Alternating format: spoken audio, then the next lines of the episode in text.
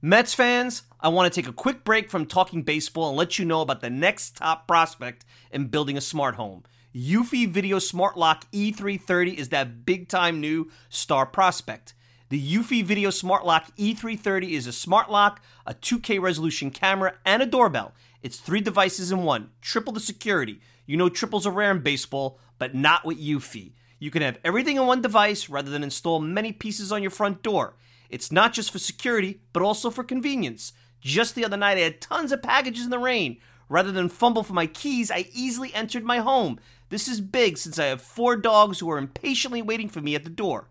No more concerns about losing keys, and you could assign passwords to your family members. Worried about when your loved ones are getting home? Eufy allows you to see them coming back home via the integrated camera. Hey Mets fans, this is a home run. I had a competitive product before Eufy, and it's the difference between a one-dimensional hitter and a five-tool player. Eufy is that five-tool superstar. Go to eufy dot com, that's E U F Y dot com to learn more. Already sold? Go to Amazon and get your Eufy Video Smart Lock E three thirty today. Want to go to the store? Best Buy will have it starting around May twentieth. Get complete control over your front door at ease with the Eufy Video Smart Lock E three thirty today. Cashback is not available on gas in New Jersey and Wisconsin. Hey, good morning. You're heading to the airport, right? Yep, thanks for checking. I like the car. How long have you been a rideshare driver? About three years now. I really enjoy it. Isn't it hard to make money these days with the price of gas being so high? Not for me. I use Upside, the free app that gives you cash back for every gallon of gas you buy. Wait a minute. Are you saying you actually get real money back when you get gas with the Upside app? Yep, I get real cash back every time I get gas. Does that actually add up to anything? I'll make around two hundred dollars to three hundred dollars. Wow. That's serious extra cash. I'm downloading the Upside app now. Download the free Upside app now to earn real cash back every time you buy gas. Use promo code C A R for an extra twenty-five cents a gallon bonus on your first tank. You can cash out anytime right to your bank account, PayPal, or a gift card for Amazon and other brands. Just download the free Upside app and use promo code C A R for a twenty-five cents a gallon bonus on your first tank. That's code C A R. You managed this guy, and, and I vividly remember the postseason. Uh, obviously, uh, did the ball hit the bat, the, the replay decided not to do it, and it was a tough moment for you. You guys survived that series, but I remember you discussing in the post-game press conference who in your clubhouse stepped up first to support you. Watch this. Todd Frazier was the first guy that said something. Uh, let's go. And that did stick out in my mind. Um, I'll never forget that because... You know, again, I was about as low as I could be as, as, as a baseball player or baseball coach or whatever I was. And, um, I mean, it's been Friday. It happened on Friday. I mean, I've been carrying this burden for five or six days. Um, it's hard. Um, you know, if we lose on, on, on Sunday, um, it really hurts. If we lose on Monday, it really, really hurts. And if we would have lost today, it probably would have hurt even worse. Um, So for me, what those guys did for me, I'll never forget it. Your name came up when your manager Joe Girardi had a press conference just moments ago. Yeah. It was he was he was emotional as he was talking yeah. about wearing uh, the mistake of of the replay yeah. in Game Two, and he said that he addressed the team, talked to you guys, and he said that that you spoke up after he was yeah. done talking, and he said he'll never forget that. What did you say? What was that meeting like? Yeah, you know, I mean, everybody, New York's tough. You guys know it, one hundred percent. You're a manager there. I mean, one thing goes wrong. The guy's won, uh, you know, a couple World Series titles, and, uh, you know, for him to get booed in, in his own stadium, it kind of it kind of hit home, it kind of hit hard for us, you know, as players, because we got his back one hundred percent. You know, basically he said he put it on his shoulders, but I said, hey, Joe, you know, it's on our shoulders. We should have won that game anyway. And that's basically all I said. And, uh, you know, this series was for him, man. At the end of the day, he had a lot of pressure on him. I know it hit him hard. And uh, he's a great manager, which people still know that he is. He's done a great job, and, uh, you know, it hit him hard. You know, and I told him, I said, hey, we got your back one hundred percent. Don't worry about nothing. And, you know, on to the next one. So, man, proud of him, too, as well. You know, one of the great things about that for me is, as a manager, all you talk about is staying together as a team. And no matter what happens, you stay together as a team and, and you take responsibility. And I took responsibility for the mistake, but Todd Frazier spoke up. And, and I think this is a great sign because for a number of reasons. He plays good defense like you talked about. He's going to hit his twenty-five homers. He's going to grind out at-bats and work some walks and give you some big at-bats where he drives and runs. But he brings energy.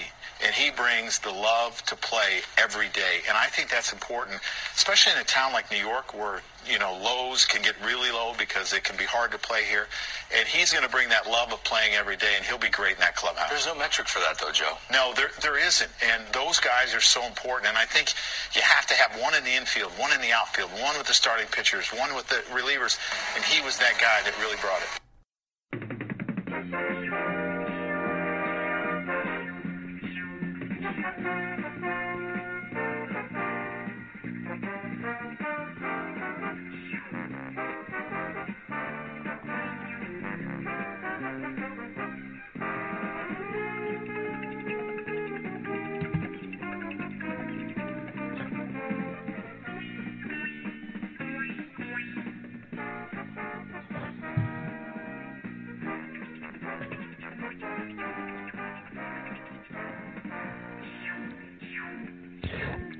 It's another edition of the Talking Mets podcast here on Sunday, February eleventh, twenty eighteen. Of course, you can check out the show all the time at Mets Merized Online dot com. Send me a tweet at Mike Silva Media. And uh, you can get the show on iTunes, SoundCloud, Stitcher, pretty much whatever podcast service you desire. Of course, I'm your host, Mike Silva, and uh, pitchers and catchers are here. About a day or so away, and it's about time we talk some baseball on this rainy February Sunday. And uh, really, we could still talk hot stove baseball because the hot stove, which has been cold, might have thawed out a little bit late yesterday with the Cubs signing of Yu Darvish. Still tons of players out there that, you know, Eric Hosmer, J D. Martinez, so on and so forth, that can be signed. And we'll see what happens. Uh, joining us, it's a little bit of double-barrel action today. Joining us in just a bit, Jared Diamond of the Wall Street Journal. Jared has covered the Mets. He now is a sports reporter for the Wall Street Journal. He also does um, a, a focus on baseball. We're going to get his thoughts on the free agent market, which uh, has been pretty cold and, and warmed up, not only with the Yu Darvish signing, of course. I'll get, get into the whole Todd Frazier, the Mets in a little bit, and what have you. So Jared will join us in, in just a bit. And then later on, uh, interesting piece, uh, sad piece that came out at the New York Post. Friend of the show, Bob Klapisch, was a guest reporter for the New York Post, writing about former Met, member of the nineteen sixty-nine World Champion Mets, former manager of the Mets, Buddy Harrelson. Apparently Buddy uh, is suffering with Alzheimer's, and um, Bob went into that story and pretty much talk to Buddy and Buddy's family and what have you, and uh, we'll catch up with Bob about that, reminisce a little bit about Buddy Harrelson, get his take for someone who was around during the uh, era of collusion in uh, nineteen eighty-seven, get his take on also what's going on with the uh, free agent market. So a little, a little different approach today. We have two really great guests. Usually we headline with one guest. This week I decided to go with two and, and give you a little bonus activity. As uh, we, you don't, you never know what you're going to get here at the Talking Mets podcast. But we'll start out with the news first. It's quite a few, almost a week old. But the Mets went out, and I had said at the beginning of the off season, there were basically three areas that I would have liked to see the team approach and improve. I thought they needed an impact hitter, and I I talked about Eric Hosmer. Now that market went a lot higher than. Than I think anybody wants to go, clearly because he's still unsigned, but nowhere near where the Mets were going to go. So the Mets instead, and I even said maybe Jay Bruce would be kind of that alternative, and that's where the Mets went. And then I talked about needing uh, somebody with a little bit of grit, somebody who can bring uh, some leadership, some good character to that clubhouse. And I mentioned Todd Frazier. I think defensively he was going to be an upgrade, and I had been talking about him for a few weeks, and you know, there was a lot of thought that he wanted to go back to the Yankees, and I know that the Yankees were in this to the very end, but apparently the Mets were willing to go a little bit longer in terms of contract. I think they got him on a steal, two years, about seventeen million dollars, so Todd Frazier now is a member of the New York Mets and will play third base. And I know everybody keeps saying, well, this marks the beginning of the end or the end of the David Wright era. I think the David Wright era ended a couple of years ago when he went down. I mean, yeah, I know that Jose Reyes wasn't exactly somebody that you thought was a third baseman. He actually, I guess, was viewed as like a stopgap until Wright came back. I mean, anybody who's been paying attention knows that Wright's injury is serious, and his comeback, the odds of it ever leading to him returning to the major league field is very slim, uh, almost minuscule. So Todd Frazier's back. If you really want to look at it from a statistical analysis, uh, the Mets go from uh, essentially a player like Reyes, who played a good majority of the year at third base, uh, had a, a really rough start, uh, a better ending when he moved over to second, and then he, I think he played a little bit short. But Reyes was actually a negative, uh, was worth a negative uh, ha- win, actually a negative win total, negative zero point six last year with his performance. Uh, the other member of the, uh, I guess the, the tandem there, you're looking at Asdrúbal Cabrera. Asdrúbal Cabrera was worth about one win. So last year between Cabrera and Reyes, who were your at one point second baseman, third baseman, they combined for about a half a win.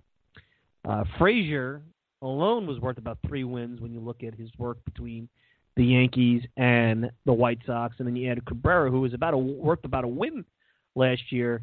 You've got a net game about three and a half wins. So headed in the right direction. Defensively, obviously, there might be some concerns about Cabrera at second base.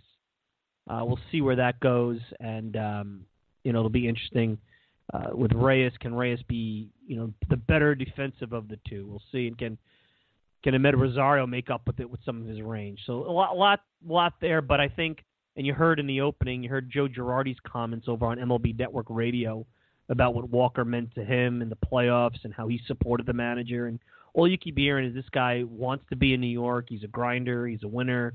You know, is he a flawed player? Sure. He's a guy that's not going to hit for high net, high average, but you hope he grinds out at bats, like Girardi said. He's going to give you a pop. He's going to play plus defense at the position, and that's all you really could ask for. So it looks like the Mets' offense is pretty much complete. Now, there was talk, and like I said last week, where the team is looking to add a veteran pitcher. There was talk about Alex Cobb and Lance Lynn in that market. Now, I, I never really believed that market was going to fall to the Mets. Now, I know Arrieta now is out there, and with Yu Darvish going to the Cubs, Arrieta obviously, uh, and, and the fact that Yu Darvish, who's younger, um, you know, maybe a little bit more upside than the players that I just mentioned, getting a, a really struggling to get a six-year deal. You know, what does that mean for those other players? Would any of them consider? And I think the Mets have to sit back and say, okay, would any of these guys consider one year the old pillow contract? And I'm not sure right now that any of them fall into. I don't. I don't know the mindset. And and again, this is what we'll get into with Jared Diamond of the free agent player that's still sitting out there that thought they were going to get a four or five year deal, uh, something like that. And, uh, you know, now is faced with pitchers and catchers reporting and still being unemployed. I'm not quite sure if any of them are ready to wave the white flag for that pillow contract and then say, hey, let me get let me get into the get onto a team, uh, let's perform, and then get back out to the free agent market next year, which, you know, who the hell knows if it's going to be any different. What I could see happening is players potentially sitting out a chunk of the first half, waiting to see teams and how they perform, and then a team saying, maybe the Mets, hey, we we really need a starter. We got another starter. We actually could be in the thick of, of something special or something serious. Now that's a tangible situation where uh, you can actually say that this player will lead to winning, not conceptually, because you're already in the thick of, of winning or your team taking shape. And then maybe they could get a better deal, maybe a three-year deal, maybe a four-year deal on top of them coming in and helping out for the rest of twenty eighteen. We'll see. But I, if I were the Mets, I'd sit back and see if any of them are willing to do a one-year deal pillow contract. But if not, it seems, and, and here's where it probably comes into play, and this is where, and again, I guess it, it's part of our conversation about the free agent market, where the report from Ken Rosenthal of The Athletic, also you see him on Fox Sports during the games, is that the Mets seem to unwilling to give up their draft pick. They seem unwilling to give up the international signing uh, bonus money that they they would lose, which is about a half million dollars. And that's a lot in the international market um, for signing a Lynn or a Cobb.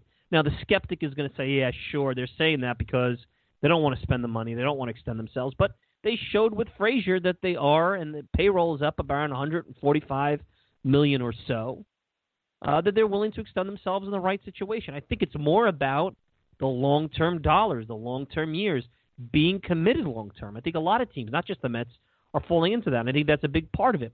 Now, There's also this bargain bin of some interesting names that Rosenthal's reporting that the Mets are interested in, and that's uh, Andrew Kashner, Jason Vargas, Jaime Garcia, Jeremy Hellickson, and John Lackey. Now, when I really sift through that, those are interesting names. I mean, Hellickson had a, a some, couple of years ago, not so much last year, had a decent year with Philadelphia. I think he's a guy that could give you six innings, three runs.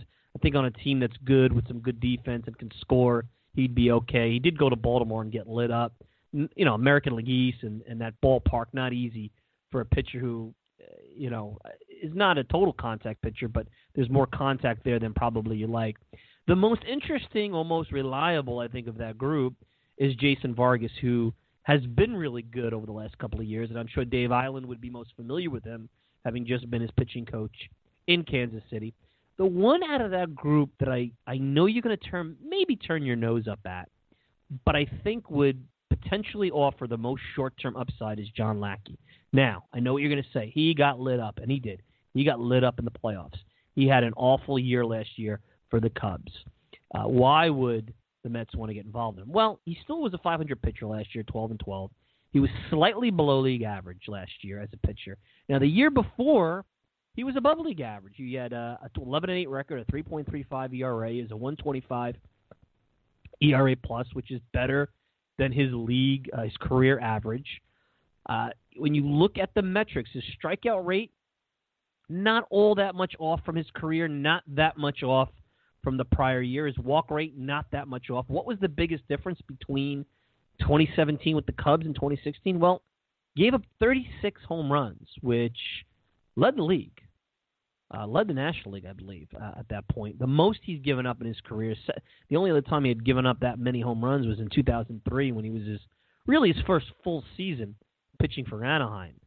Um, so, to me, there's something there. Now, I don't think Lackey, in this kind of market where free, there's a free agent freeze, where guys in their thirties, even just slightly north of thirty, are having trouble getting contracts, I don't see how Lackey get anything more than a one-year deal, Uh, a spring training invite, perhaps, and that, that might be the case. He might not even be guaranteed a roster spot. I know Adrian Gonzalez was guaranteed a roster spot by the Mets, which I was surprised that it, it necessitated that, but I don't even know if that would require, that would be a requirement for anybody like a Lackey at this point in the year. And, and you know, you bring these guys to spring training and say, look, we'll let you know pretty quick within the first couple of weeks of March whether this is going to lead to a roster spot or we'll let you go. There's ways of getting around that. It's not the end of the world. It depends. At thirty-eight years old, uh, you know, here's a guy, you know, salary-wise, he's made, oh, I'm, I'm looking it up right now here. Uh, you know, he's made uh, one hundred forty million dollars a year, you know, career.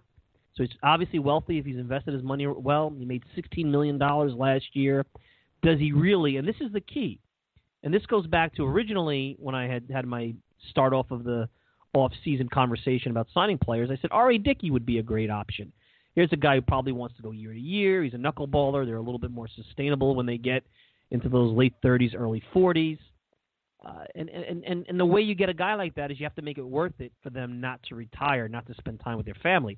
And I think that falls where John – I think John Lackey falls exactly into that. Now, truthfully, R A. Dickey would still be the guy if he wants to pitch, and I know that there's some reports that he does, that I would go up to and say, hey, look, here's an incentive deal. Here's a, a, a – a very healthy base, a very generous base, but you got to prove that you could pitch. And, uh, you know, he's familiar with New York. The Mets know what he could bring. I think that's the kind of stability because you really don't have a problem with the knuckleball or with, with the arm. I mean, he's going to be able to pitch. You don't have to worry about it, limiting innings. You don't have to worry about velocity. Just have to hope that the rest of his body's legs, his back are healthy. And uh, if it's a reasonable deal on a one-year deal with some uh, generous incentives, is it enough to get him away from, you know, being home and spending time with the kids and delaying retirement and the rest of his life for another year? I don't know what that would mean. Maybe four million dollars, five million dollars base plus incentives. I don't know. But to me, that would be the best option. If that's not an option, or if Dickey wants to sit out, you know, maybe the first half and be somebody that pops into a pennant race later in the year, which I wouldn't blame him if he were, uh, then Lackey to me is the most interesting name on that list. Now, I still would sit back and see if the Arrieta, the Cobbs, the Lins, are they going to be able to, you know, sit back and, and withstand not having any offers. And it sounds, even with Yu Darvish being signed, that there really isn't a lot of activity on all these free agents. Will this open up? I mean, forty-man roster spots are really starting to get tight. You have to make some maneuvering. Uh, teams are settling into their camps. I mean, it, it's it's going to be very interesting to see how these players find jobs and how many of these players are going to wait out and really stay hard to what they want. I think the Boras clients, under the guidance of Boras, will. I'm not sure some of the other guys will. Uh, and I don't know what guys like Lackey are going to do. I mean, because at some point, uh, you stay out of the game for three, four, five, six months. People forget about you, regardless of what you did last year. And it becomes that much harder. And the contract that you will get if you decide to come back sometimes is not even as lucrative as the one you could sign now. So really interesting stuff. I think the Mets are going to be able to land themselves an arm to give themselves some depth in that rotation. So far, and, and I'm hoping to have him on in the next couple of weeks, our buddy Kevin Kernan over at the New York Post. So far, there's a lot of positive coming out of Mets camp with Mickey Callaway and, and some of his methods and the amount of of planning and structure. And, and there's a thought process.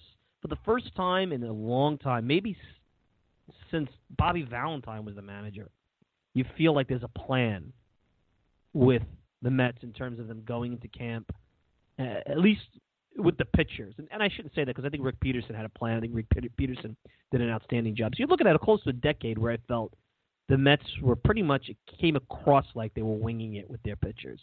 And I think now you're going to have a very structured, not just analytic, but very intelligent, prepared way of going to a battle with what really is the most precious commodity in all of sports, which is starting pitching, most fragile commodity. And Kevin has done a great job in interviewing Mickey Callaway, and I know he spoke to Zach Wheeler and Zach Wheeler and Steven Matz and, and Noah Syndergaard and Robert Gazelman, and I'm really looking forward to catching up with him at some point in the next couple of weeks. And if you're not checking out Kevin's work at the New York Post, you're missing out, because one of the things that's the best part of this time of the year is when a writer like Kevin gets down early to camp and gets the players and everybody in probably the most relaxed one-on-one environment that you'll get them at any point in the season, because not every reporter has gone down there yet. There's not the crunch of, you know, even just playing spring training games. Uh, they're really just working out, and you can't get players in a much more relaxed environment than that. So anyway, uh, that's where we're at with the Mets. That's kind of the state of the union, uh, where where we stand here on uh, February eleventh, twenty eighteen. So anyway, let's take a quick break. When we return, Jared Diamond, sports reporter for the Wall Street Journal, will join me.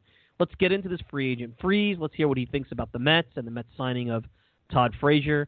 Um, you know, I don't know if it's going to tip the scales in terms of the height, but I certainly think the Mets made a, a very nice step forward this week with a, with a player that can really be uh, an important part of a team that I think, if if properly managed, if they stay healthy, if they're focused and, and everybody focused on the right things, I think it could definitely compete for a playoff spot. And after that, anything's possible once you get into the get, once you get into the dance. So let's take a quick break. When we return, Jared Diamond, Wall Street Journal, right after this.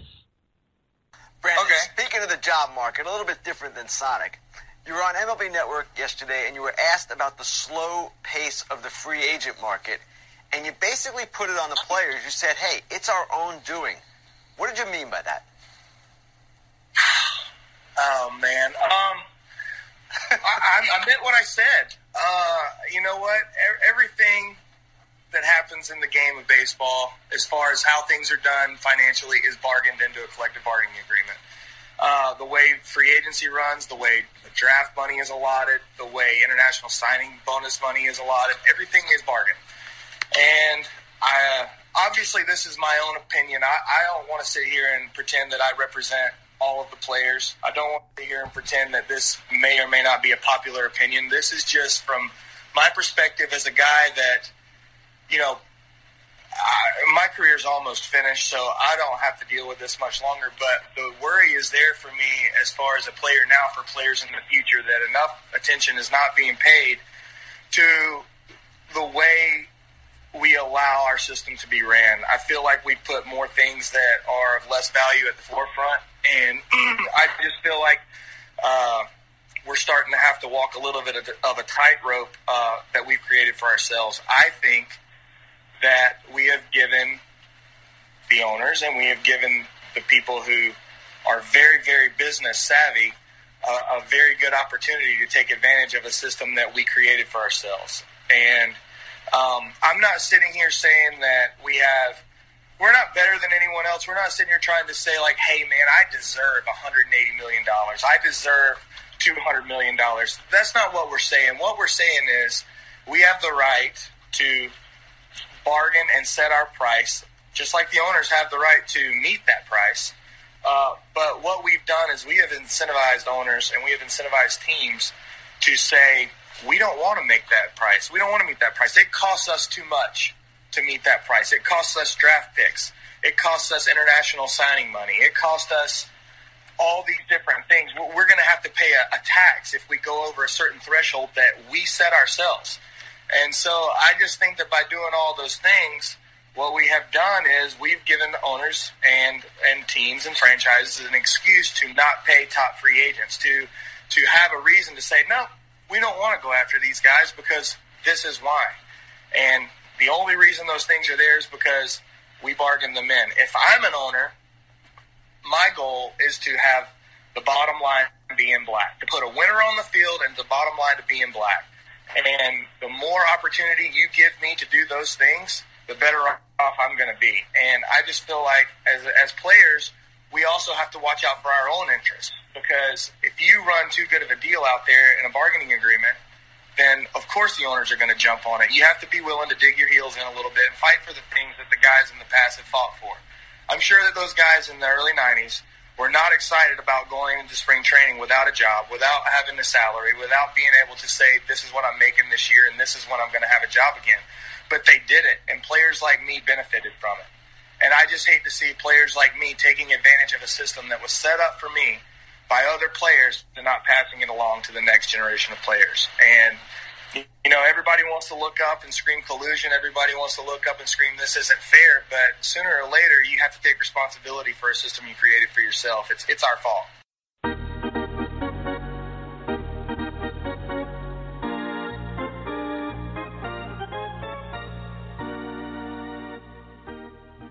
We're back, and uh, joining us, the national baseball writer for the Wall Street Journal, Jared Diamond. You can check him out on Twitter, at Jared Diamond. And he also has a, a pretty cool newsletter, at thirty Newsletter, which we'll get into in a few minutes. But kicking it off with Jared here, uh, pitchers and catchers a day away. Uh, the N F L season is over. Are you ready for baseball, Jared? I know you do all sports, but obviously you, you know, you were on the Mets beat, and baseball is your specialty.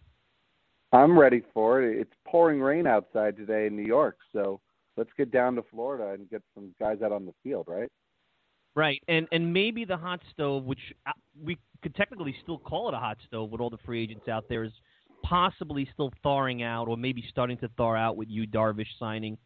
And it's interesting because, Jared, I'm I'm not an owner's guy. I'm not a – I wouldn't say I'm a card-carrying union member, but I always side with the union because of all the history of the owners in baseball, kind of all the underhanded things they've done over the course of one hundred plus years. But uh, uh, this time around, I really don't think that there's collusion. And I'm curious your take, because I think teams, I understand what Boras is saying about the competition aspect. I think teams are starting to question more so the years and the long-term commitment to players, not so much the dollars in the short term, but the long term. And I wonder if you agree with that, if that's the crux of what we're seeing with this, with this freeze. Well, they certainly are. There's no doubt that teams are increasingly unwilling to give long-term commitments to veteran players. This is something that we've seen happening over time. This is not all just started this year. It's sort of been it's been building and building over the last few years. The free agent market last year was pretty cold as well. I, I think a lot of people forget that. There was only one nine-figure deal last year. That was Yoenis Cespedes, and that was not a long-term deal either. So this really started last season, even before. It's just sort of come to a head big way this year because it just seems like no one is able to get the contract that they want. Uh, and it does come down to the fact that teams don't want to give veterans that six, seven-year deal anymore. But the problem is, if you're the union, you're the players, a lot of con- contract negotiations have to do with precedent. So you have players out there going, well, this player and this player signed this sort of deal, and I am comparable to that player, so therefore That's the deal I should get. And now you have owners and teams saying, we're breaking the precedent. We're going to set a new precedent. And that's very dangerous for the players, because once that new precedent gets set, if it does get set, it becomes a lot harder to ever sort of bring it back to the way it was. So you wonder if we're starting to see a new normal, and it's a new normal that players kind of don't want to see. And and the players that are out there, let's let's just take two of them, uh, Eric Hosmer and J D. Martinez. Look, both of those guys would be upgrades. I'm not sure I would give Hosmer a seven- or eight-year deal. And let's also face it, with J D. Martinez, he hasn't been healthy uh, all but one year of his career. So I think the, the warts on players or the, the the concerns play into this. I also wonder, with a guy like Hosmer, as good as he is, because he's the quote-unquote best player in the market at his position, I think in the past you would see teams overpay, whether it be a pitcher or a position player, a B player, A money. And, uh, you know, yeah, you win the offseason, you get the headline on the newspaper, everyone gets excited. By July, you regret that. I mean, look at Jason Hayward. That's a cautionary tale. I never understood the kind of contract he got, because I understood he had some good qualities, but he never was that type of player. And I think, forget analytics, this is just common sense. I think that there's just a, some uh, modicum of common sense being put into this whole uh, free agent process. There is. I think there's they're different players. You mentioned Eric Hosmer and J D. Martinez.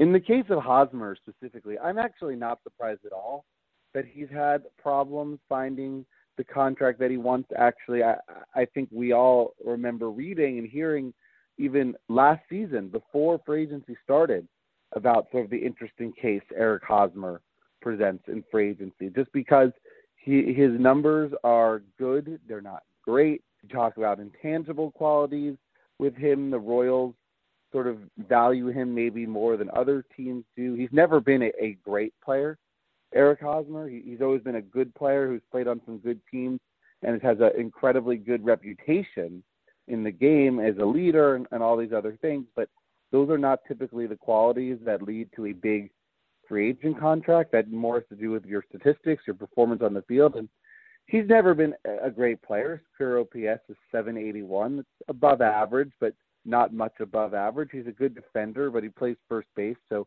not a very valuable defensive position. He's just not really a, a great player, and I think he wants to sort of position himself as a great player, and Scott Boras wants to position Eric Hosmer as a superstar.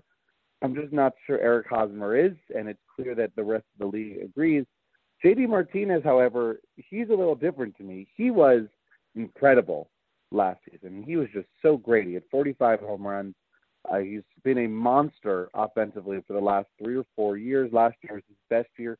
I really thought he would do better in free agency than he's done. He's not that old, Eric uh, J D. Martinez. He, he just recently turned thirty last summer.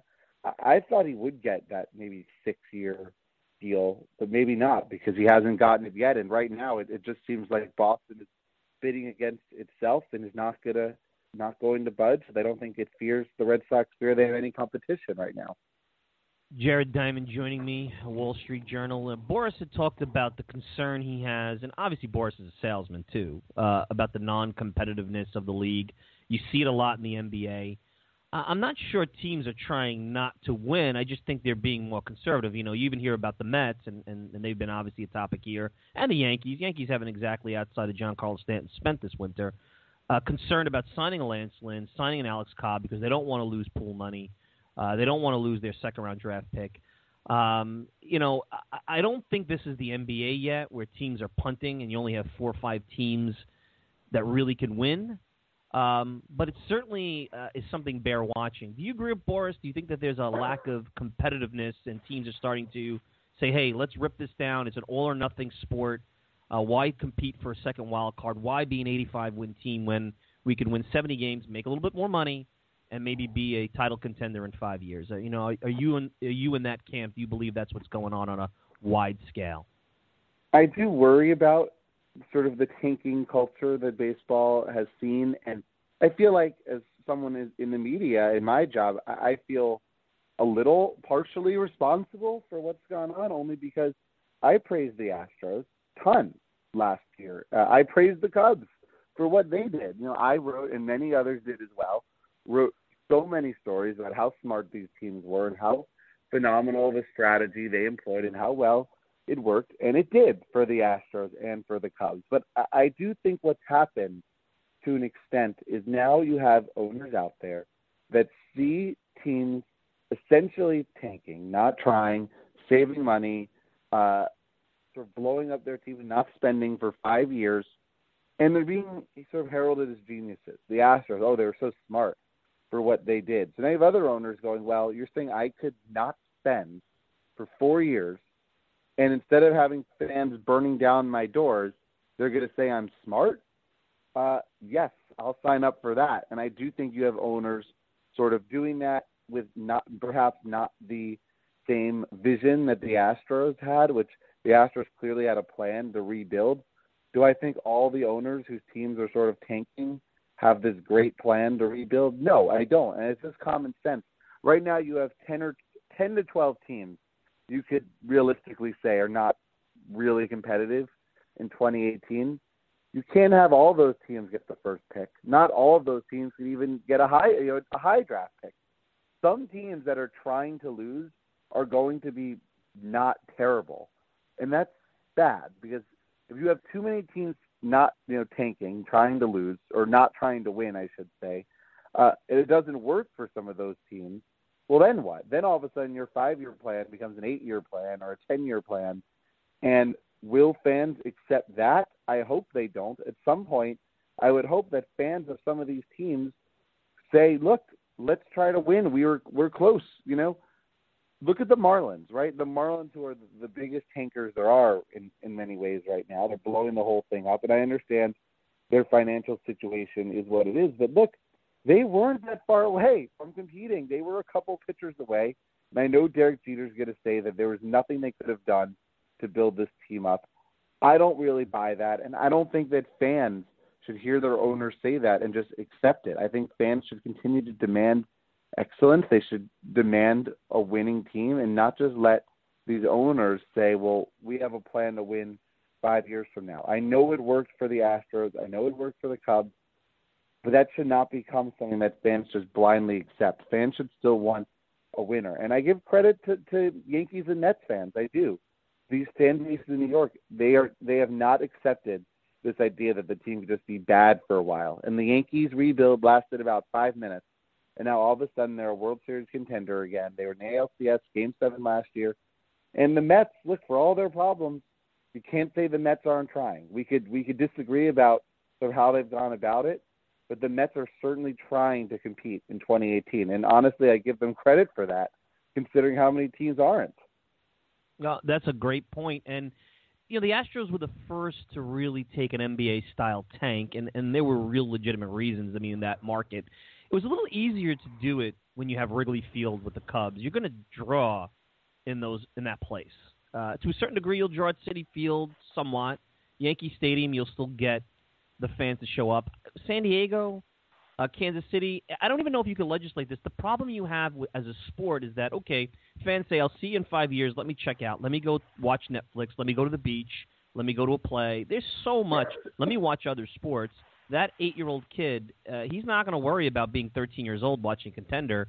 I don't know if there's a solution um, to non-competitiveness other than the fact that an owner wakes up, uh, shows up to his ballpark, there's nine thousand, ten thousand fans there, and then even with the smaller payroll, I'm not making any money. Uh, I know it's a, a luxury and it's a medallion for a guy or a woman to own a baseball team, a family, but um, it's an expensive medallion, and at some point, you got to say to yourself, well, what the hell am I doing here? And, and that's the interesting part, because you're right. You start doing this eight, nine, ten teams a year, only one or two might be successful at most. Eight or nine are not, and then what are you left with? You're left with two decades like the Pirates of bad baseball, and at some point you may become irrelevant in a city if it's the wrong city. Yeah, and the Pirates are a great example, a team that just uh, that blew it up this offseason. Why? Why did the Pirates blow it up? They were good. They had a very good team for a few years. They were making the playoffs. They made the playoffs, what, three years in a row? Three out of four? I don't have it in front of me. But they were good for a while. I know last year was bad for the Pirates, but they still had talent. They didn't have to trade Garrett Cole. They didn't have to trade Andrew McCutchen. But their owner basically said, I don't care. I need. I don't want to spend this money. I'd rather blow it up and start all over again. And guess what? Pirates fans have not accepted it. And I give Pirates fans a lot of credit, too, because they're not accepting this tank job going on in Pittsburgh, nor should they, because the Pirates shouldn't have blown everything up. They should have tried to build. It's not their owner, Bob Nutting, saying, well, I can't afford it.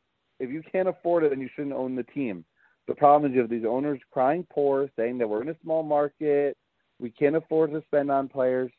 No one really buys that. Every single team just got a fifty million dollars cash infusion one-time payment this year. How many of those teams took that fifty million dollars and invested it back in players? Did any of them? Maybe one, two? It's ridiculous, but they're not doing it because they don't have to, and I think it's a problem. And I do think when you get to the next C B A, which we haven't gone into, but the C B A obviously has been a disaster for the players. They did a terrible job negotiating this most recent collective bargaining agreement. But when they get back to the table, the end of twenty twenty-one, there needs to be some sort of, to me, to me, some sort of incentive to try to win. I don't know what it is. You could talk about a salary floor, uh, payroll floor. I, I know that that sort of leaves leaves open the idea that then the owners would want a payroll cap. Nonetheless, there's something. There's got to be something that sort of incentivizes winning. Maybe we start giving bonus pool money to the teams that win, not the teams that lose. I don't know. No, it's it's a complicated thing. I have Jared Diamond, Wall Street Journal, uh, with me. A couple things before we wrap up. Uh, I could see a Boras client doing this. Um, not sure if a smaller agent, uh, if a player, because they're going to get under pressure, these players, from their families. Hey, what's going on? There's no check coming in. I understand it's hard for regular guys, you know, making fifty, sixty, seventy, eighty, one hundred thousand dollars a year to say, you know, how can you turn down one hundred twenty-five million dollars? Well, it's market value. There's a pie to be had.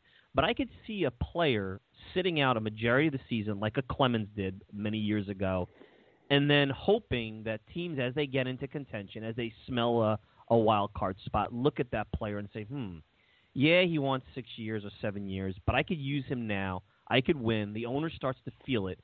See, right now, winning the offseason, winning the headline, which was always a silly thing to begin with, it, people are starting to say, why do I need that? It's costing me money for what, forty-eight hours worth of press? But July, all of a sudden, it's real, and winning is real. And maybe that player wins a better contract than they could get now.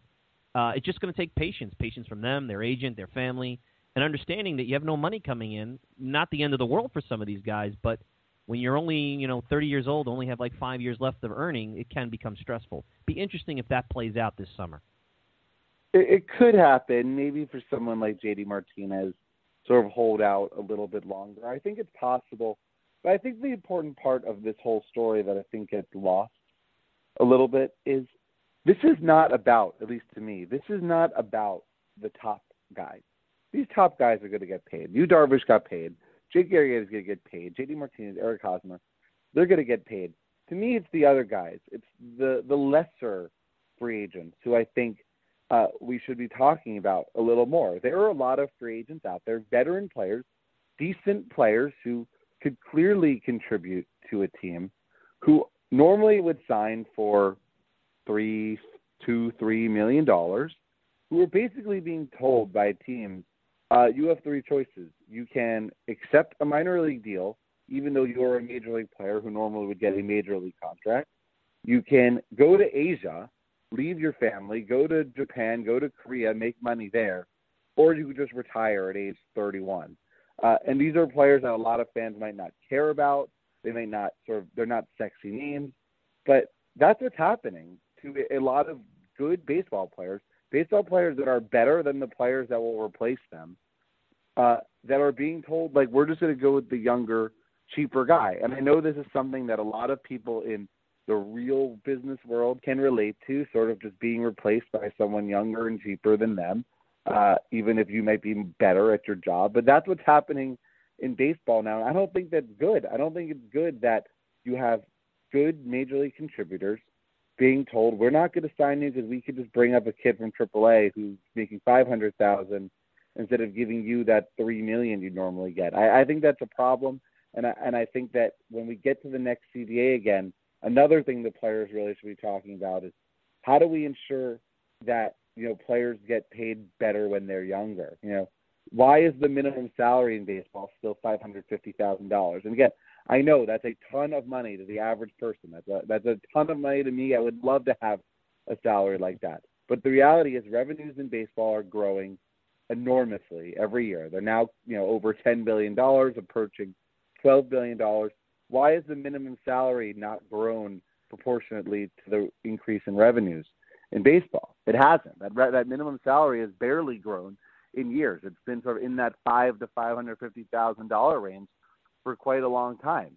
That matters. We all know that your starting salary plays a big impact in your eventual earnings. And I think that's something the union should really be pushing for is why, why is that minimum salary not a million dollars?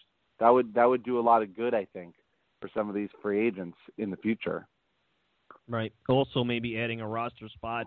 Um, and the luxury tax hasn't gone up. I mean, that's the other thing. I mean, it goes up, but probably not proportionate to the revenue. You know, you you, you mentioned the Mets, and obviously they kind of fall in this city, not quite in the Pirates mode of tanking, but the fans aren't really happy with what they've spent. And quietly they just signed Todd Frazier to a value contract. There's talks of them getting a starting pitcher.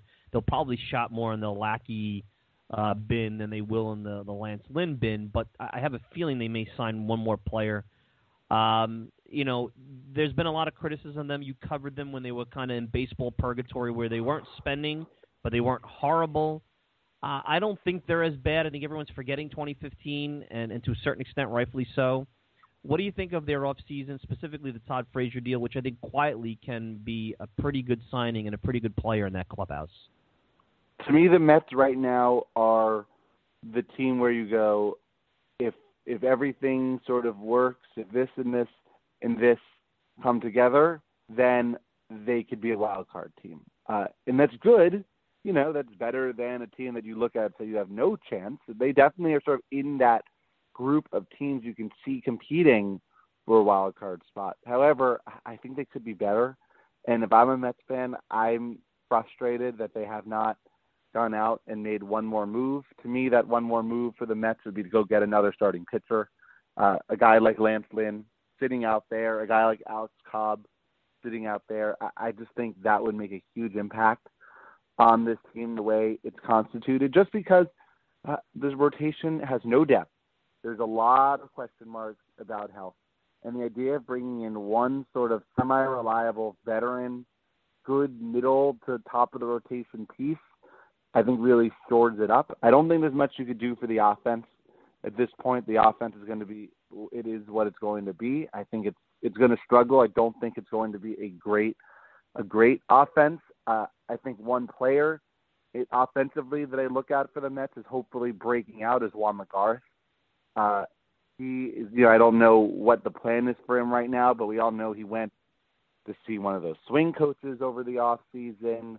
We've seen players, guys like Chris Taylor and others, really see improvement after going to a guy like that. With his defense, if he could improve his offense, I think he could be a player that could be sort of an X factor for the Mets. But I, I do think another pitcher would really help, because I don't believe in the Harveys and Wheelers and Matzes of the world. I'd like to believe in them. I like all those guys. Is there any Mets fan that really feels good about Matt Harvey, Zach Wheeler, and Steven Matz? I mean, if, I think if you do, you're you're just sort of fooling yourself at this point.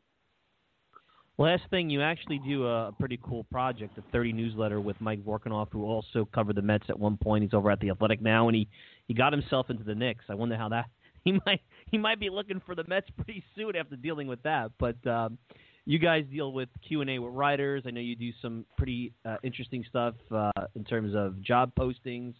Uh, listeners are probably aware of it, but if they're not, why don't you give them a little overview and, and maybe some of the things you've done and what you have coming up there?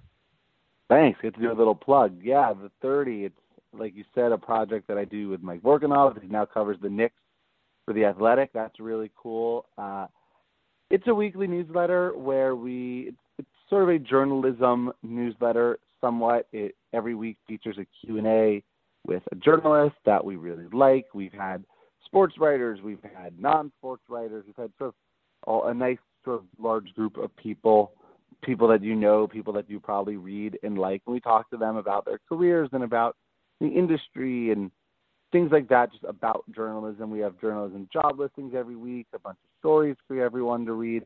Basically, if you're interested in sports writing at all in any way, if you follow sports writing, if you read a lot of sports writing, uh, it's a cool place for you. So sign up. The, the link to subscribe is in my Twitter bio. And The Athletic, one last thing, The Athletic, that's an interesting uh, entrant into this media world subscription service. Like you said, your your your co-founder there, Mike Vorkunoff, is there. Uh, you're at the Wall Street Journal. In a lot of ways, uh, you know, because the Wall Street Journal is just a subscription service, you got to think this is the future because uh, good journalism is something that's always a topic of conversation. I know that's that's something that you guys talk with journalists over at the thirty newsletter. Yeah, look. Yeah, I, I hope The Athletic is a huge success. It's it's growing enormously. They've hired some amazing people. The New York version of The Athletic, I think, launches tomorrow on Monday, Monday the twelfth. They have Mark Grigg over there covering baseball. They have really just a great group, and I hope that people sign up. They're doing great work. They're doing great work in a lot of different cities. They have a national presence now with Ken Rosenthal in the baseball world. I think it's awesome, and I, I think it's good for everybody if The Athletic is a success. So hopefully people go and sign up. I have an account, subscription. It's not very expensive. Uh, I think the work is worth the thirty dollars a year that it costs. Jared, enjoy the rest of your weekend. Thank you so much for being generous with your time, and uh, be well, and I'm sure we'll catch up as the season goes on. Take care, my friend. Thank you. Jared Diamond, Wall Street Journal. At Jared Diamond on Twitter, some interesting stuff, and I agree with him. It's a it's a very complex debate. The free agency conversation ties in, obviously, to the complaints here that you've had about the Mets throughout the offseason. But uh, I think you you know for fans that weren't around uh, in the eighties and early nineties, and and really when baseball and revenues and, and free agency exploded in all sports. I mean, players just didn't move teams as frequently as they do now up until you know maybe nineteen ninety-five. nineteen ninety-four, it was really that demarcation line. And you may be seeing a new economic shift here where the game has to adjust to a new way of looking at the sport. And some of that it may require a whole overhaul of the economic system. I know Jeff Passan, like I said earlier, talked about it. Scott Boras is very opinionated about it. I don't think you're going to see anything over the next three years, but um, overall, you may have to, at some point, put rules in place. It's always about the market inefficiency. Go back to the old, which is really an antiquated movie, Moneyball. What's the market inefficiency? And once the teams find the market inefficiency and exploit it and basically kill the goose, now you have to create a rules or infrastructure or an economic system that addresses that, and then eventually you'll have to address address that because they'll find ways around it. That's just the way that the world works. That's the way business works. That's the way sports is going to work, and, and that's that's no different for financial institutions and consumer products companies as well as um, Major League Baseball. All right, let's take a quick break. More to come right after this. Hey, Mets fans. I'm going to let you in on a little secret. If you're looking for the best, unbiased, and independent coverage of the New York Mets, then look no further than Mets Merized Online dot com. MetsMerized Online is the go-to place for comprehensive Mets coverage, including exclusive interviews, daily original articles, great weekly features, in-depth analysis, minor league reports, game-by-game breakdowns, and so much more. Find out why thousands of fans turn to MetsMerized Online every day to get the latest news and opinions about the Mets. Coming from an impressive staff of the most passionate fans and skilled writers ever assembled, all in one place. Check it out for yourselves, Mets fans. Go to Mets Merized Online dot com right now. That's Mets, M E R I Z E D, online dot com, and get Metsmerized today.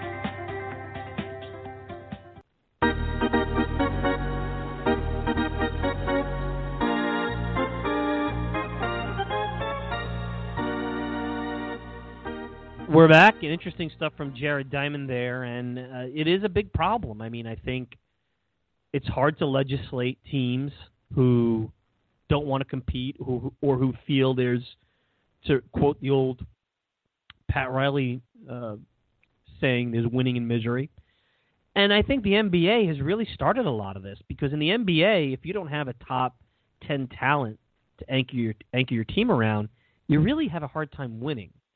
And just getting into the playoffs or being a, a six, seven, eight seed and maybe winning around, even if you're a four or five, it, I guess from a revenue standpoint, there's certainly a value to that. From a, a standpoint of team building, it's almost like purgatory. And I think a lot of other sports are taking this and saying, well, let's tear these things down to the studs, rebuild it, and have a possibility to be a top, you know, five team in the league versus being, I guess, at best middle tier and trying to sneak in and make some noise.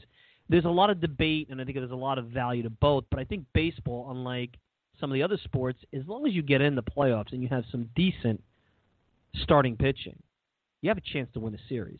I don't think anybody in twenty fifteen thought the New York Mets were a pennant-contending club at the beginning of the year. They thought they had potential with their young pitchers. And if you really peel the onion, they had a, like I've been saying this, I said this a thousand times on this show, they were good from about July thirty-first to the end of the year. They didn't play all that great. They were essentially a five hundred team. They had a little bit of a hot start there in April. A five hundred team through most of the spring into the summer. They got hot at the right time. The pitching was all together and healthy at the right time. They got themselves a slugger at the deadline, and away you go. It doesn't take a lot to win eighty-eight to ninety games. And that's really what you need to be in contention for at least one of the wild card spots. And then it's about winning a game, getting into the five-game series, and, and away you go. I know you don't want to build your team around that, but to tear everything down to the studs when there's something there because you don't want to invest in a team, that's the kind of aggravating nonsense that I think a lot of Mets fans experienced from like twenty eleven to twenty fifteen when they were in baseball purgatory because they didn't have the money because they were stuck in the Madoff situation and didn't invest in any of those teams. Now, the catch on that was that they traded a Beltran uh, to get Zach Wheeler. They traded an R A. Dickey to get d'Arnaud and Syndergaard. So if they had kept those veterans to try to make a run at it, well, maybe you don't have the twenty fifteen season. And maybe then, and that's the argument, uh, you really don't have the team that that at this point people think have has an ability to win and win more than once, depending on how you look at it. So I understand that. I don't think that everything is just black and white. I don't think you can legislate it. I think the only way you can maybe fix this is to do what the N B A did, which is basically have a share of the basketball-related revenues and, and, and maybe get a little bit more transparency in that because the luxury tax doesn't seem to go up at the proportionate rate that the revenues go up, and you have to wonder why. And um, and I'm not an expert on the business side of this, mind you. Uh, and I think you also have to consider, you know, is there a serious spending floor?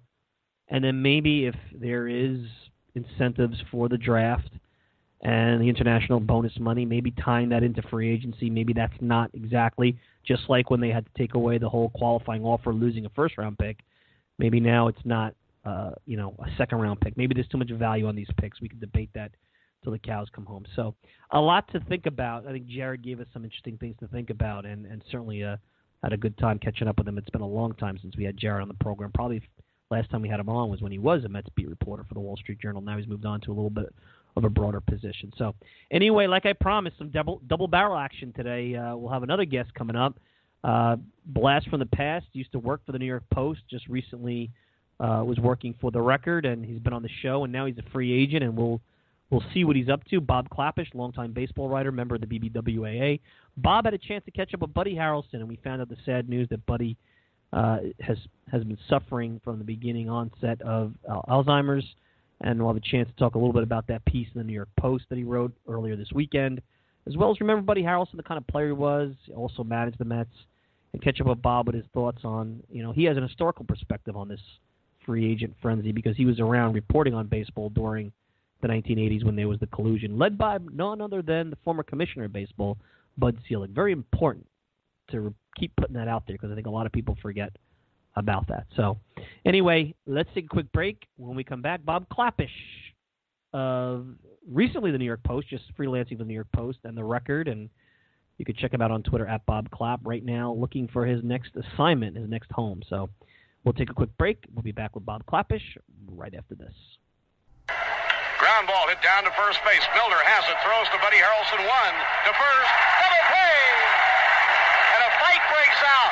A fight breaks out. Pete Rose and Buddy Harrelson, both clubs spill out of the dugouts, and a wild fight is going on. Jerry Kuzman's in the middle of the fight. Everybody is out there.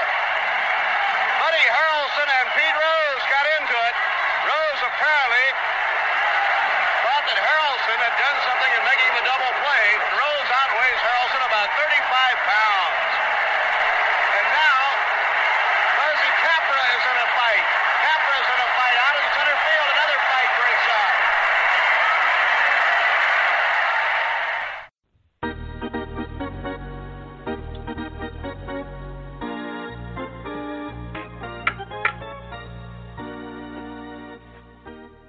We're back, and uh, joining us, you guys know him, member of the B B W A A, Bob Klapisch. We've been talking about free agents. He's a free agent, just made an appearance at the New York Post, as well as done some work over at the national pastime museum dot com. Bob, welcome to the program. Uh, obviously, in a time where we're talking about free agency, you're a free agent. Uh, h- how you doing? And good to see you back uh, at the New York Post uh, this past weekend. Yeah, it was funny. I hadn't seen my byline in like thirty years. I had to... I- Jersey on the rafters for this one. I think the last uh, last year covered eighty-seven before I went to the Daily News. But it's uh, it's good to be in my old stomping grounds. And as a free agent, I can only tell you I've got a couple things in the hopper. Not ready to announce them yet, but I got a couple things uh, just around the corner. Good to hear that. Now, obviously, the topic of conversation was Buddy Harrelson, and uh, sad news hearing about Buddy's uh, fight with Alzheimer's. And I know a tough piece for you to write. Um, how did this all come about? I mean, it was all out of the blue. I'm sure those close to Buddy have known about it, but something like this, I guess, was not something they wanted to make public, I guess, too soon and what have you. Correct, Mike. Uh, I got a tip from a friend of a friend, a third-hand connection to the family, told me back in the late December that Buddy had been struggling with Alzheimer's. And, you know, my journalistic instincts kicked in. I just thought if the family was okay with it, it would be a good story to bring to write and to bring awareness of this terrible disease. Um, but it, you know, it took some time to reach the family, to uh, give them time to think about it, to discuss it. You know, it really took four to six weeks for it to, to bring it to light. And there was some debate internally at the Harrelson household as to whether or not it was proper to put this in the public eye or whether it was the right time or not. And ultimately, Buddy decided he wanted people to know about it for two reasons. One, obviously, the more awareness you can bring to Alzheimer's research, uh, the better. The more people know about it, the more, because just about everybody knows someone or knows someone who knows someone. I mean, it's it's unfortunately touches so many lives. So the more of a light we can bring to this issue, the better. Uh, and second, Buddy is still very much out and about. Uh, he's not locked into his house. He's not a shut-in by any means. He's still a part owner of the Long Island Ducks and attends all their home games in uniform. As sort of a celebrity greeter. And I think the Harrelson family wanted people who go, fans who go to the games, the ticket buyers who interact with Buddy, to not wonder, hey, he doesn't seem quite himself. It wasn't quite right. That that conversation we had was awkward, and what's wrong with Buddy? And, you know, this has been going on for about a year and a half now since his diagnosis, and the Harrelson family just wanted people to know what exactly is his condition right now, that he does have Alzheimer's, and that's the reason why he sometimes struggles with a conversation or seems to be fumbling for a word or just doesn't quite seem to be himself. This is the explanation. And not only is this the explanation, he is fighting to make this disease. He's doing his part to help find a cure, if only by bringing awareness to it.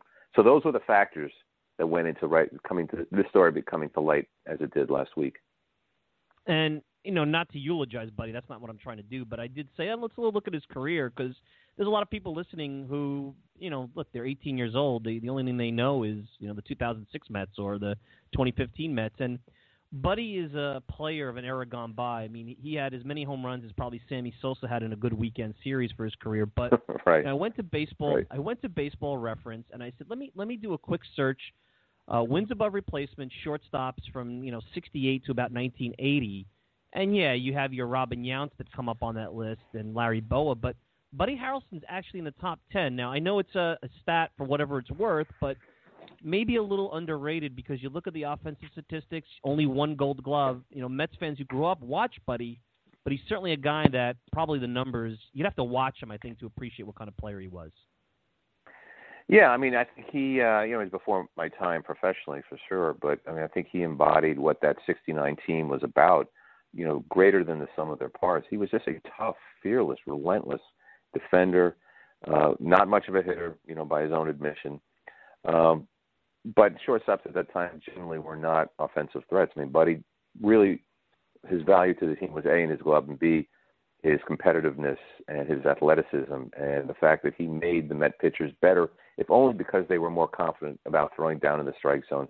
They knew that anything hit the shortstop, not only would be caught, but we caught and handled flawlessly and occasionally come up with a great play. You know, and that sort of assurance in a pitcher's mind means everything. It has, it pays dividends to not have to worry about th- uh, ground ball pitch, or not having to go for the breakout, because you know that if you get something on the ground, it's going to be scooped up and handled perfectly by your shortstop. So, you know, that kind of spirit, that kind of assurance, first of all, for the pitchers, and that kind of toughness and resiliency from your shortstop and, and Buddy, I think have made him so valuable in a way that's really hard to quantify. And the third, third factor is they just loved him personally. He was a great guy. He is a great guy. And I think that the, the sense of Buddy's personality I got, I knew him past his playing days, you know, as a coach in the eighties and when he managed in ninety, ninety-one. I, I know who he was. And that person is still mostly intact. I mean, his case is mild to moderate, I would say. You know, if I had to quantify it, I'd say there's about eighty to eighty-five percent of Buddy Harrelson still there. His humor is there. His wit, sarcasm. It's just that he has a little more trouble expressing his thoughts. It takes a little more time, and occasionally he has trouble finishing a sentence because he can't quite get the word he wants. And unfortunately, that's, you know, one of the foremost symptoms of Alzheimer's is the shrinking vocabulary. You just forgot how to say something because that word no longer exists in your brain. But if you knew Buddy, you would still know Buddy. And the chances are, if you were from his baseball past, he would remember you also. What he can remember is what he said thirty seconds ago. And the family members tell me that, you know, he'd often repeat himself or ask the same question over and over again, which, again, is another typical symptom of Alzheimer's. But it's it's you can sit down and have a great conversation with him if you're willing to accept the limitations and know that, you know, it's not what it used to be, but it's pretty darn close right now. Yeah, Bob Klapisch with me, at Bob Klap on Twitter. Great piece in the New York Post about Buddy Harrelson. You know, you mentioned what a nice guy Buddy is, and I've had a chance to meet him and sit down with him about ten years ago at the at the ballpark for the, you know, part owner of the Long Island Ducks. A part of that nice guy, I think, didn't translate. You brought, bring it up a little bit in the piece about his time as a manager, and I know that it doesn't seem like the Mets, the Mets get knocked about this all the time, uh, you know, embracing their history and former players being involved.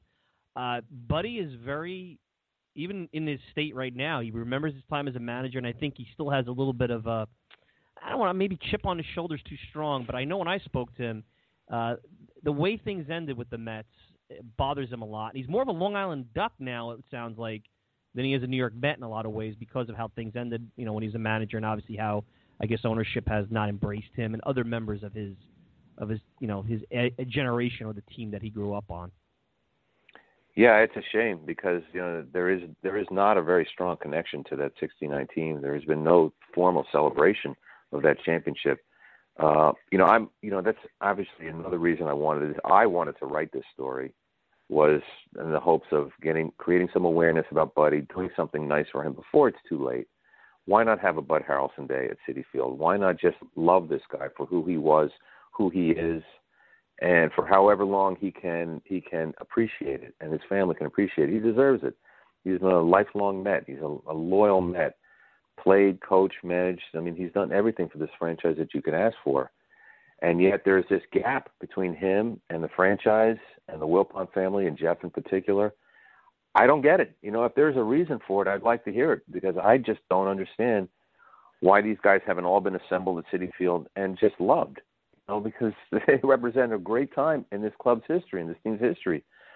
You know, and, and Buddy has said in the past that the Long Island Ducks, which he helped establish out in Bethpage, are the greatest thing he's ever done in baseball, which is a remarkable thing to say for someone who's who helped play for, who helped create a world championship in Flushing. For him to say that the Ducks mean more to him than the Mets shows you to what degree he's been hurt by the Mets. And that that wound has to be addressed. It really can't go on forever. And I'm hoping this summer that will finally be remedied. Yeah, and look, uh, if they're blaming him for what happened as the team, you know, their demise, was Buddy the right manager for that group? No, clearly not. He didn't, it sounds like he didn't even want to. And he said that to me when I talked to him. He really didn't want to manage. He was happy with doing what he's doing, but they fired Davey Johnson. Um, funny, maybe Dallas Green, who came years later, was the right guy for that group, and, and maybe Buddy would have been better with a younger team, but it's almost unfair. It almost seems like there may be some with it, beginning of the Mets' demise from the eighty-six group. In some ways they blame Buddy because he was the manager when things started to fall apart before Jeff Torborg.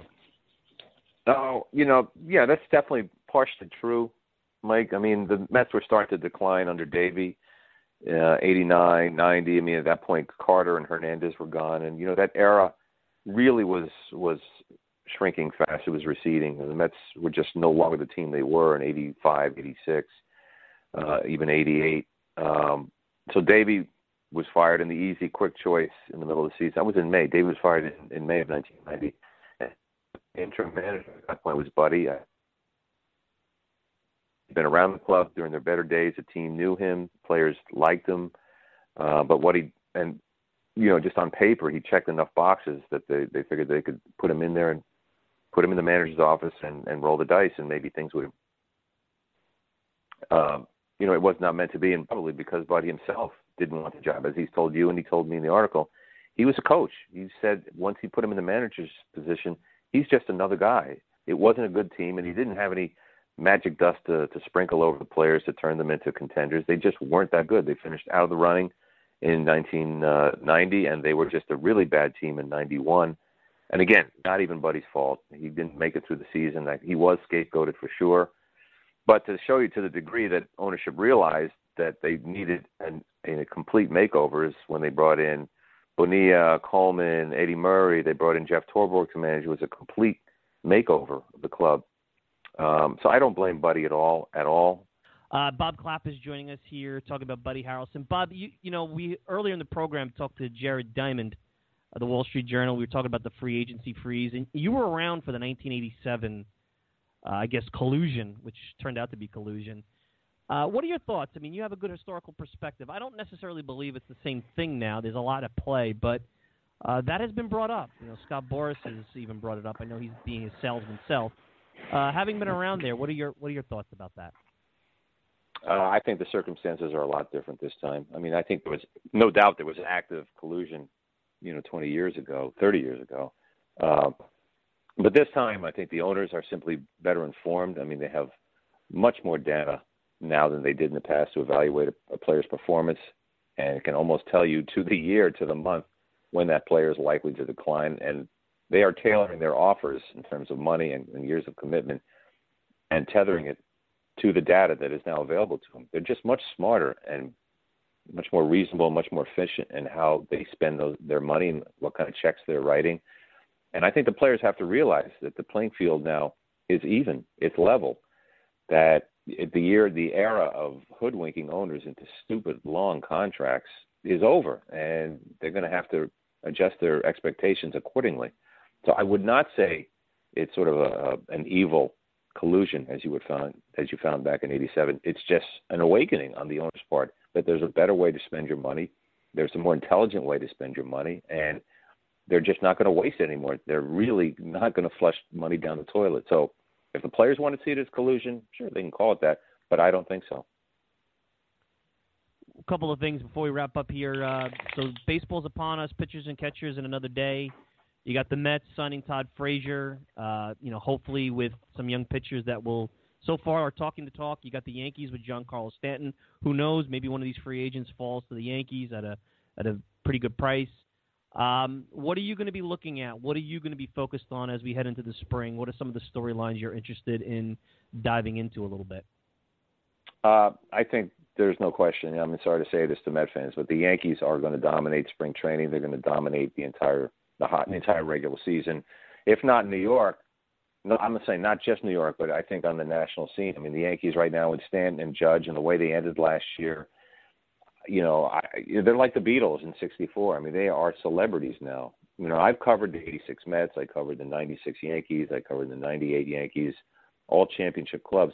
But I have never seen the sort of enthusiasm and the anticipation that's now building for the two thousand eighteen Yankees. It's it's phenomenal. And, you know, who knows how far they're going to go. I think they're going to win one hundred games. Uh, I think they're going to score one thousand runs. The Astros are probably better than them right now still. But I think it's going to be a heck of a ride watching this club, you know, on and off the field. I mean, just Judge and Stanton alone, how they coexist, whether they'll get along, whether they'll be friends, uh, whether there'll be a rivalry between them. I don't know. It's going to be fascinating to watch. I think for that reason, they're going to dominate the headlines locally and, you know, throughout the industry. You, uh, you've written some interesting pieces for the National Pastime Museum. It's an interesting site, kind of diving into baseball history. And even though we're in the age of the internet, when you look at things that happened twenty, thirty, forty years ago, sometimes piecing together the true story or the facts isn't always easy because it's pre-internet. Um, I don't know how much more you're going to do over there, but I figured I'd give it a plug because you wrote about Pedro Martinez and Ebbets Field and some real interesting stuff, and, and, and if the listeners are, are, are interested, you should go check it out. But wanted to get your take on that before we wrapped up. Yeah, they. Uh, it's a, you're right. It's a it's a unique sort of boutique uh, website. I mean, they have there. It's a website tethered to a, a an actual museum with memorabilia and all kinds of artifacts from baseball's history, and, and the website is is supposed to bring awareness and and traffic to to the museum itself. But it's been fun. I've been able to dive into whatever historical, you know, rabbit hole I want to go down.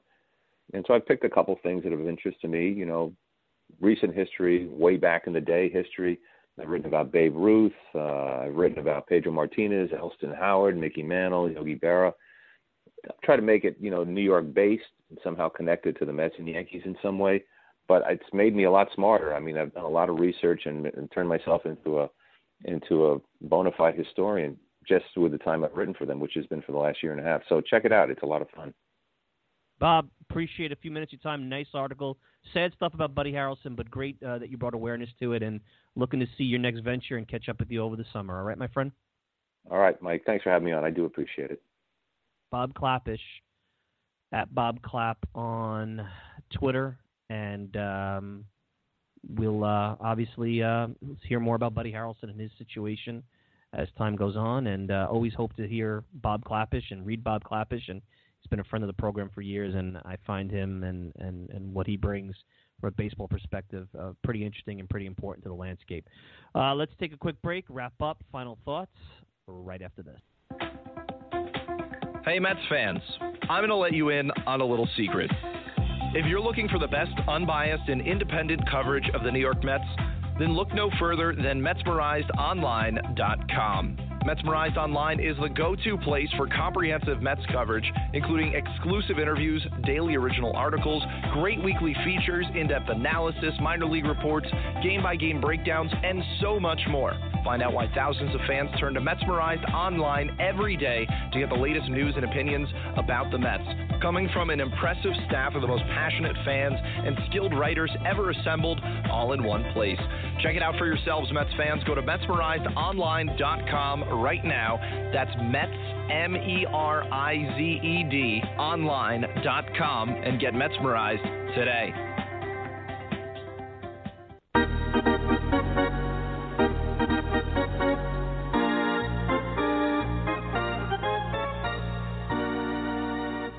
Final thoughts here, Talking Mets podcast. Mike Silva here. Uh, fun stuff with Bob Klapisch, and uh, always enjoy him taking a few minutes of his time out to talk baseball with us here, and, um, and interesting stuff, sad stuff about Buddy Harrelson. So uh, anyway, uh, so as far as the show, we'll we'll continue to do the weekly podcast. I think we'll have our grapefruit roundups. Um, I really don't think we have to worry about breaking news. I don't think there's going to be much of that going on. I think we're going to be back to kind of talking just baseball and checking in weekly, see how the Mets are progressing, you know, positional battles. And uh, as I did promise a call-in show, I know that that's coming up, and that's something I do want to do over the course of the next couple of weeks, and we'll definitely get one of those in before March first.